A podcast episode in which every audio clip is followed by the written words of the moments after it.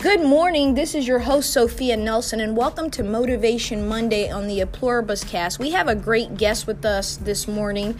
I am recording this in the great state of Louisiana, and I am with an amazing woman, a history maker, a trailblazer, Captain Treon Larvadane. She is the commander of Louisiana State Police Protective Services, and that's a very specialized unit. Think of it like you think of the President's Secret Service detail. They are detailed to the governor of the state of Louisiana. It's a high honor.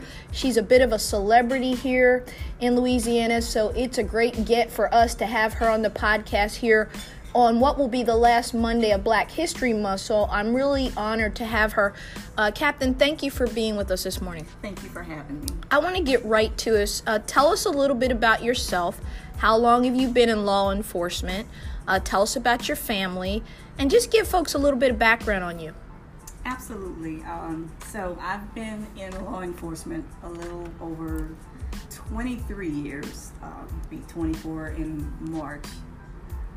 So I began my law enforcement career with the Assumption Parish Sheriff's Office as a dispatcher. Now tell us what the Assumption Parish, I'm assuming that's a parish in Louisiana, just correct, like a city or a town. 64 parishes within the state of Louisiana, one of the 64 parishes within the state. The state, correct. I worked there as a dispatcher and kind of worked my way up as to a deputy and a detective. And one of my most proudest moments was at the sheriff's office, where I became a D.A.R.E. officer. And in that process, Now tell us what D.A.R.E. is. I know what it is, but tell our audience what D.A.R.E. is. Drug Abuse Resistance Education. Mm-hmm, so I was an instructor for that program. And in that program, I had the opportunity to go out into different schools, high schools and elementary schools, and give them the information about the dangers of drugs and alcohol. Wow. At that point, I was able to reach so many kids and give them the importance of substance abuse and what things like that would do to their bodies if they... When did you become a state trooper? I became a state trooper March 27th of 2006. Okay. That was actually my daughter's birthday. I started at the academy on her birthday. Now, a good note, I want to get to this a little bit later, but you mentioned your daughter, and I want you guys to hold that thought now. So, on her daughter's birthday, how old was she when you started in 2014? She was 11. She was 11 years. I want you to just hold that thought about her daughter, because we're going to get back to that in a moment. She's a history maker, too, but we'll get to that in a moment. What about your family? You married? So, I've been married for 22 years. Congratulations. That's wonderful. Oh, it's a work in progress. I am married. I have, my husband had a son prior to our marriage, so I have two kids, Tia and Ricky. I also have a grandkid through little Ricky. Aww. So he's one. His name is Ryder. Aww. You haven't spoiled? Not yet. Yeah, he's still a little young at one. But he's still young, but he's not quite spoiled yet. Maybe behind his mom, but not Gigi. I'm Gigi. So, Are you from Louisiana? You a native? I am from Louisiana. So I actually began my childhood in a little country town called Lemonville. Like lemons. Lemonville. Like lemons, Lemonsville, except expelled Lemann. Wow. Ville. What part of the state is that in? So that's where the Sunshine Bridge is.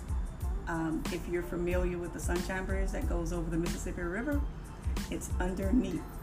That we need to go towards St. Is it James. In the northern part of the state? Middle? It's southern. Yes, okay. Southern part near Baton Rouge, where we are? About 45 minutes. Okay, very good. Okay.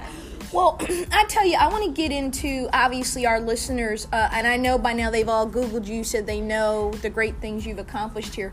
But I want to talk a little bit about, since it's Black History Month, and then next month is Women's History Month, I want to talk a little bit about the journey of you being a woman and a woman of color in law enforcement. Has that been an easy journey? Well, I think I've been blessed. I've always had the opportunity, and I've always been fortunate to have strong role models. Right? So I had my mom, right, and my grandmother. They've always been huge supporters of mine. they've always tried to instill in me the right thing to do, to be fair, to always, look out for others. Were there people in your family in law enforcement before that, encouraged you, or was there, a role model? So, funny story. My mom is a nurse. My grandmother was a nurse. My sister is a nurse. Wow. So somebody decided to just jump clean off the cliff and become a law enforcement officer. So you can imagine my mom's, she wasn't upset. She was still supportive, but when I started college, I started in nursing. But it didn't stay nursing. Wow, how about that?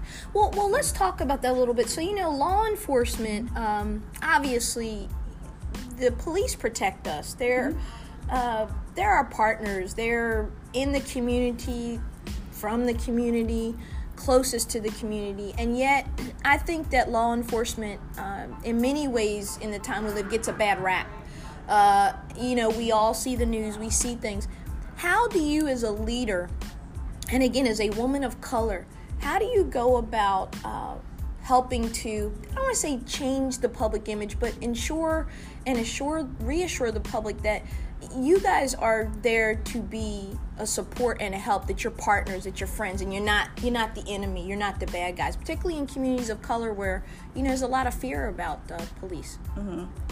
Well, one of the things that I really dislike is, for example, when I go into a grocery store and you walk in and there's a parent or somebody with a small kid and you're in uniform and they tell that kid, you better behave or I'm going to get the police for you. So that, to me, destroys the image of a police officer to a younger kid, making them the bad guy, right? Because we want them to come to us when there are problems or there's an issue. We want them to feel comfortable with us and to trust us. So I don't like when a parent does that. Do you ever say anything to the parent? When that happens, I pull the parent to the side. I said, I love it. I'd appreciate it if you don't do that. I know what you're trying to accomplish, but it's not the right thing to do because you make that kid think that we're the bad guys, and we want them to come to us when there are issues and they're in trouble. We want us to be one of the trusted adults that they want to come to. I think that's an excellent point because it really does start for how I know when I was growing up, the police, the firemen are friends, and there was a very different attitude towards law enforcement. Talk about you being a woman, though, because I would imagine that you get a lot of interesting feedback and comments from people that see how far you've gone in a profession that we still identify largely as male. I mean, how are you received, not just with your peers, but with the community? So it's a challenge, right? Because law enforcement is a male-dominant field. Is that still the case? It still is. For example, we have probably roughly about, I'll just say 1,000 troopers in the state of Louisiana. Of those, 45 are women. You said 45? 45. And wow. Of those 45, 8 are African-American females, which one of which is my daughter. And, well, see, you blew the surprise. I was going to tell them, listeners, that not only is our guest amazing, but her daughter, they made history. Again, I know you guys have Googled this already. But her daughter in 2018, when she became a state trooper as well, correct. You became the first mother-daughter duo ever in state police's 82-year history. Now, do you think that you being in law enforcement obviously was what encouraged her to do it? She saw it and she wanted it, or did you encourage her to follow that path? I truly, wholeheartedly think that that's what encouraged her. But at the time when I was in my law enforcement career doing my thing, right? And she would walk to my office sometimes when I was a detective at the sheriff's office from her middle school. And she'd walk there after school and stuff like that. But I still wasn't totally grasping that she's paying attention to me. So, like me, she started her college career at ULL, University of Louisiana in Lafayette, and she went to orientation. Guess what for? Nursing. The day of orientation, though, she decides, Mom, I don't want to do this. I was like, what? Wow. She said, no. I said, well, what are you going to do? She's like, I don't know. I said, okay. Well, at least you figured it out day one of orientation and didn't wait until you're like 2 years into the program. Right. So she decided. I was trying to help her get a job, like as a little intern or something, somewhere. I was thinking she wanted to be a lawyer or something like that. So I tried to set up an appointment with an attorney in that area. Right. And she went. And she didn't like that either. No. The attorney calls me. He said, "Hey," he said, "you know your daughter wants to be a cop." I said, "What?" He said, "Yeah." He said, "I got some connections at Lafayette Police Department." I said, No. I said, "Thank you. I appreciate it." You're like, "How come I didn't know this?" So that's how I really found out that she truly wanted to be in law enforcement. So she started talking about Dallas and all these other Dallas Police Department, these huge cities out of the state of Louisiana. Right. I was like, you know, if she's going to be in law enforcement, then she's got to start with the most elite agency in the country, right? There you go. The Louisiana State Police. There you go. So that's how she, when she became interested in state police, I was like, oh, wow. So she's going to be a trooper. Well, I tell you, that is a wonderful legacy. Mm-hmm. You guys, again, you're trailblazers. And what an example you're setting for not just young women in the state, but particularly young women of color. And as you mentioned, the numbers, there's a lot of work to be done. It's not even 10%, it's half of that. So it's about 5% of your force is female. And we could spend all day talking about the reasons why, but I'd like you now to just give our audience, it's Black History Month, maybe talk a little bit about what Black History Month means to you, particularly in the context now that you're a Black history maker. Like, how does that feel? It's actually overwhelming. When I first got the promotion, I was like, okay. But I didn't realize, like I said, the magnitude of the blessing that God had bestowed upon me, right? Mm-hmm. So I was just extremely humbled. I was honored. I was excited. I had a variety of emotions. But I also thought about all the challenges that other women have gone through before me, right? So I didn't just get here on my own. I had trailblazers before me. To mention, the first African-American female state trooper was Miss Joyce Thibodeaux, who's now deceased. What's her name? Joyce Thibodeaux. She started in Troop I in Lafayette. What year did she go through? 1976. Wow. I imagine that was really tough. And I think it was 1974 that females were first allowed to apply for the Louisiana State Police. So she broke down, that barrier. Well, I would have loved to have interviewed her, and I hope that somebody did. I'm going to Google her and try to go look her up and get some information on her, because that's some pretty amazing stuff there. Yeah, I know the first lady, Donna Edwards, she did a story. Who we hung out with yesterday, which was amazing. And again, we're recording this, folks listening, live right now in Baton Rouge, Louisiana. Of course, you'll get it on Motivation Monday. So if you hear background noise, you hear stuff, it's because we have people around. We're having breakfast and we're talking. So please forgive us for the background noise. But I like to do these things on the spot and real, right on the ground. So the First Lady's pretty amazing. So she would probably have that history. You think of her? She is. Well, what she did for us was she and the governor, they did a resolution for. Last Black History Month, last year, 2019, they recognized us at the state capitol. Oh, wow. The 8 females, plus there were 2 that retired, and we had Miss Joyce Thibodeaux's, I think it was her nephew, that came in her place and accepted her a copy of the resolution for her. So it was a great honor. So I'm happy that, like I said, we had others. She would be really proud of you, I think, it's fair to say. Well, I think she's very proud of you. She did. She absolutely did. One lieutenant colonel that I can remember since I've been here, Lieutenant Colonel Jenny May, she made it to the rank of lieutenant colonel. Wow.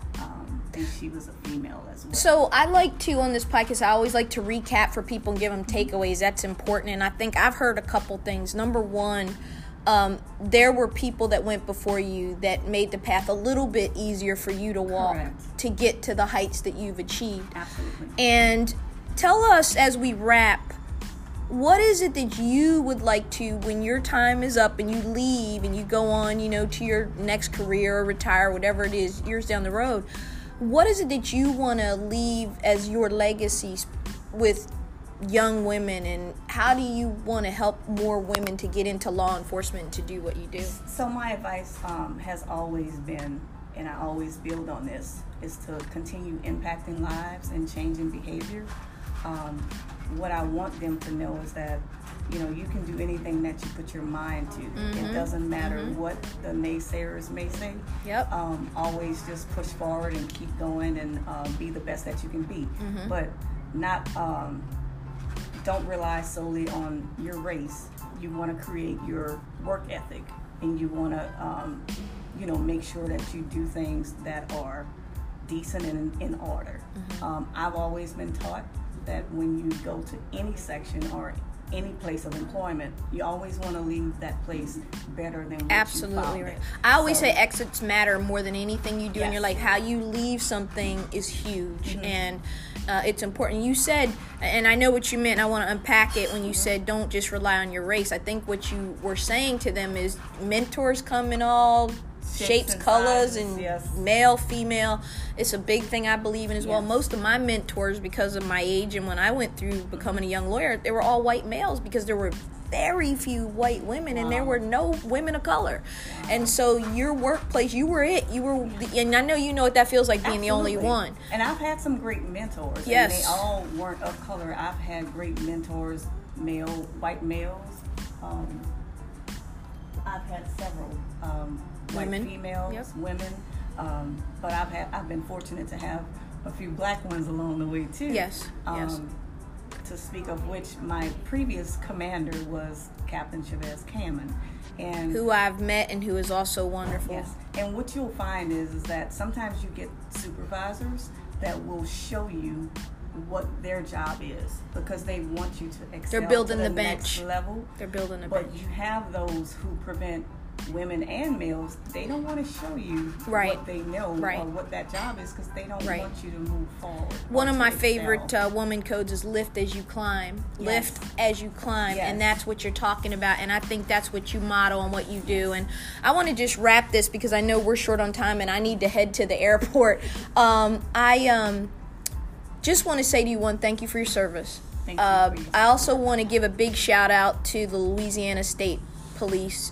Thank you for taking care of me during my trip, and your team with Paul and Chavez and Sergeant Jefferson and just the whole group, just amazing, wonderful professionals.